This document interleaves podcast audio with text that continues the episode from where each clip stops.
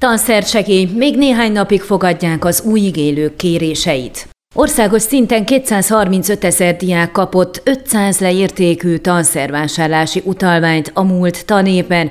Az Európai Beruházások Minisztériuma adatai szerint idén már mintegy 300 ezer gyerek lehet jogosult.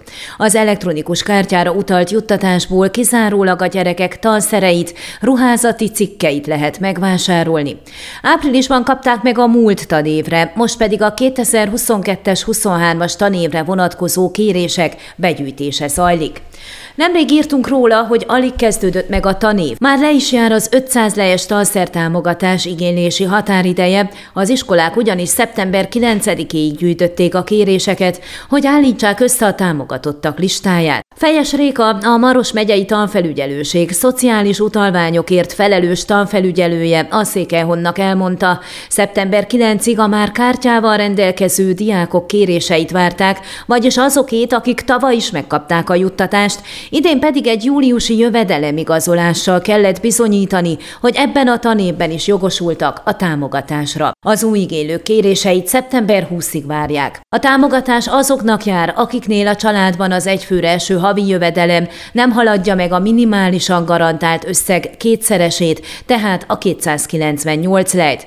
Az általános iskolába járó diákok szintén jogosultak az összegre abban az esetben, ha a családban az egyfőre eső jövedelem nem haladja meg a bruttó minimálbér felét, azaz 1275 lejt.